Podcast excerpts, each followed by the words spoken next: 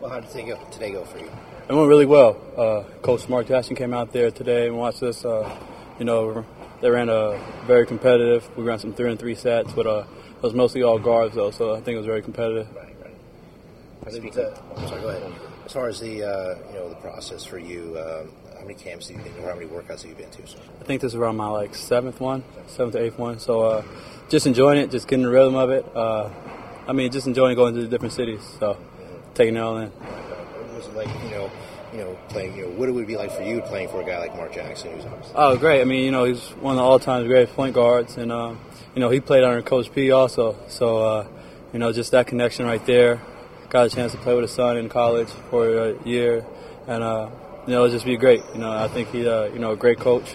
Uh, they had a, you know, great year this year, so it'll be wonderful. Did you have much time to enjoy the national championship after, or was it after that just turned straight focus into? Nah, I think like the next day. I mean, I enjoyed it. I went out to dinner and everything, but after that, I flew right out to Vegas to start training to get ready for these. So, uh, just trying to get a move on.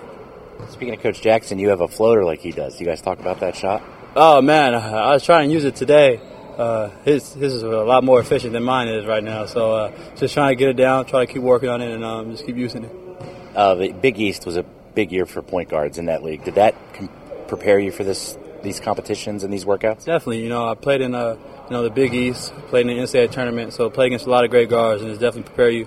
You know, I, I played against a lot of these guys, A A U or in college, so you know, I'm pretty familiar with a lot of these guys, but uh, just got to go out there and compete.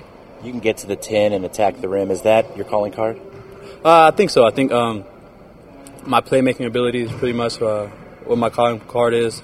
Uh, just showing I can make plays for others, get others involved, and make you know make it better around me. So I think that's uh, one of my strong points. What about your leadership qualities? I mean, obviously, Coach Pitino credited you with a lot of uh, the work you did, especially in the last couple, couple, few weeks of the, of the season.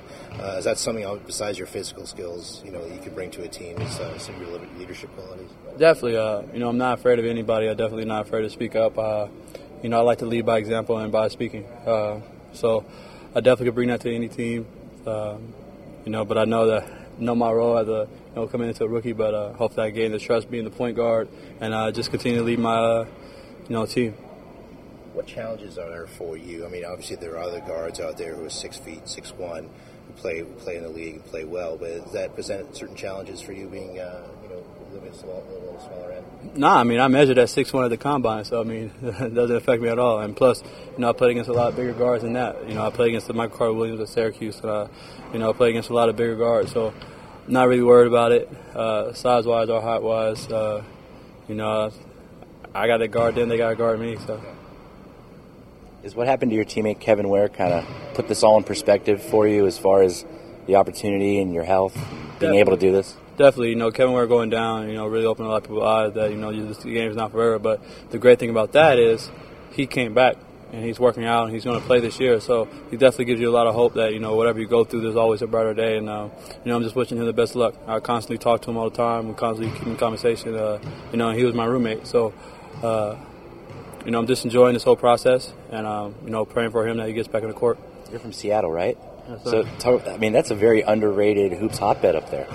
Definitely. I'm from Seattle. You know, we have about, like, eight or nine different players in the league right now. So, Uh, you know, just trying to keep that trend going and uh, just continue that uh, success, road success. What's some of the feedback you've gotten from previous workouts and today? What is it they want you to work on? Is it consistency with your jump shot, or what do you need to work on? Um, you know, they just told me just, you know, I have all the great intangibles. They told me that, you know, they like the way I play, and um, they said if I can get my jump shot to go down more consistently, uh, then – you know, so be it. But they said it's not hard to fix. Uh, they said they like the way I shoot. They like my form and everything. So just got to continue to get the reps up, continue to make shots, and uh, so they told me to work on. How will you be spending draft day? Uh, I'll probably be in um, Louisville watching it with my fiance.